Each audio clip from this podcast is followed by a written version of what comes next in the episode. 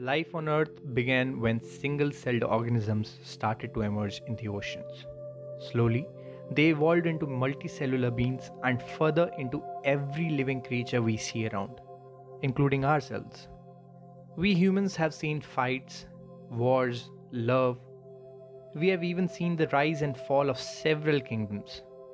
We have seen man stepping over another man and man stepping on the moon. We have seen man's fight for freedom and man's struggle for more power. All in all, I think we have seen everything. And now, whatever happens, it's just a repetition of what has already happened. Take COVID 19 for example. We have faced so many pandemics in the past, be it the Black Plague or cholera.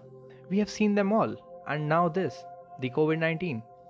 But this pandemic is little special not because it is life threatening or because people are saying that it may wipe out the entire human race. No, not because of that, but because of its timing.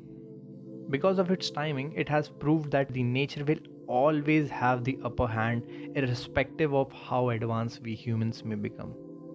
See, the thing about life is that pretty unusual things can happen to you anytime. At one moment, you are fine, the next moment, you are not at one moment, you have someone in your life, and the very next moment, they are gone. At one moment, you have a job, and then the next moment, nothing.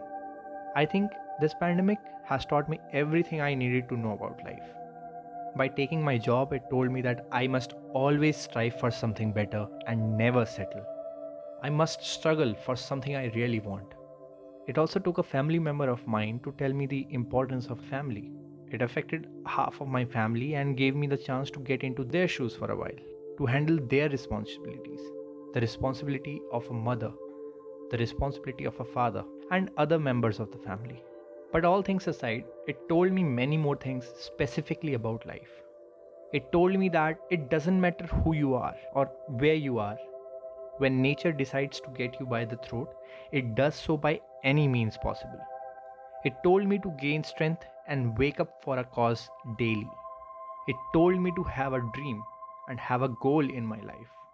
It told me to be nice to everyone because I don't know what's in store for the future. It reminded me of how short life is to hold on to personal grudges and how sometimes we waste too much time procrastinating and not doing something we really want to do. Here is another thing about life. Sometimes it kicks you Sometimes it knocks you down, shows you horrible things in life, and tells you that living and chasing your dreams isn't worth it. But believe me, things will turn out to be good. They have always turned out good for you in the past. Try to remember. Try to remember the situations when you thought you are in great trouble, but somehow you managed to sneak out of it. Sure, you would have had some hiccups, some bad times, or bad experiences, still you have moved ahead of everything. And it's imperative to know that this cycle repeats itself. It's a long roller coaster ride. You will have ups, you will have downs, but what matters the most is to hold on to it because if you get off the seat in the middle of the ride, you won't be able to see it all. Voyager 1, a space probe, or you can say satellite, on 14th February 1990 took a photograph of Earth from a distance of 6.4 billion kilometers. From that distance, the Earth looked like a tip of a needle in a dark and unending space. I feel that photograph should be the source of inspiration for all of us. That picture alone should make us think about how tiny, how fragile, how insignificant we are in front of the universe. I would suggest you to go to Google and search the image of Earth as a pale blue dot while listening to the podcast. And at the same time, I would like you to hear what Carl Sagan, the best astronomer and writer of his time, had to say about it in his famous speech, The Pale Blue Dot. In the following speech, Carl sums up everything we need to know about life. And I think he has summed up everything I wanted to tell. So here it is the famous speech the Pale Blue Dot by Carl Sagan. From this distant vantage point, the Earth might not seem of any particular interest. But for us, it's different. Consider again that dot. That's here. That's home. That's us.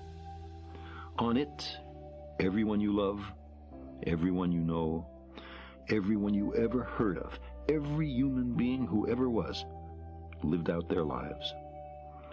The aggregate of our joy and suffering, thousands of confident religions, ideologies, and economic doctrines, every hunter and forager, every hero and coward, every creator and destroyer of civilization, every king and peasant, every young couple in love, every mother and father, hopeful child, inventor and explorer, every teacher of morals, every corrupt politician, every superstar, every supreme leader, every saint and sinner in the history of our species lived there, on a mote of dust, suspended in a sunbeam.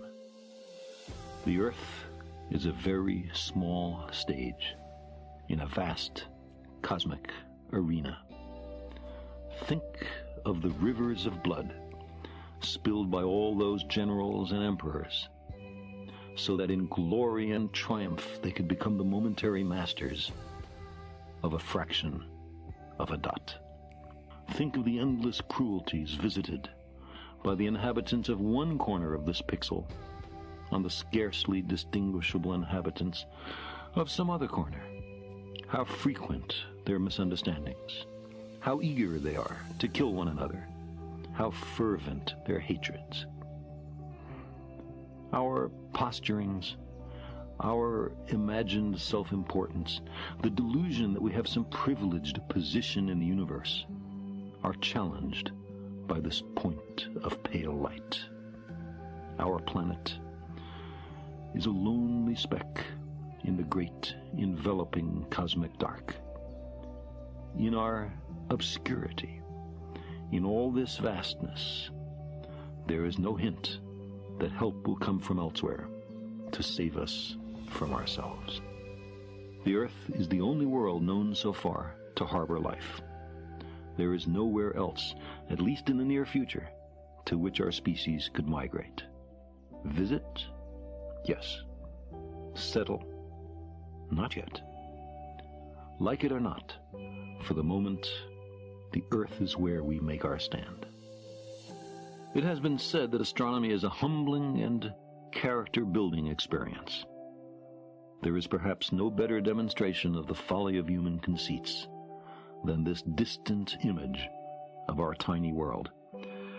To me, it underscores our responsibility to deal more kindly with one another and to preserve and cherish the pale blue dot, the only home we've ever known.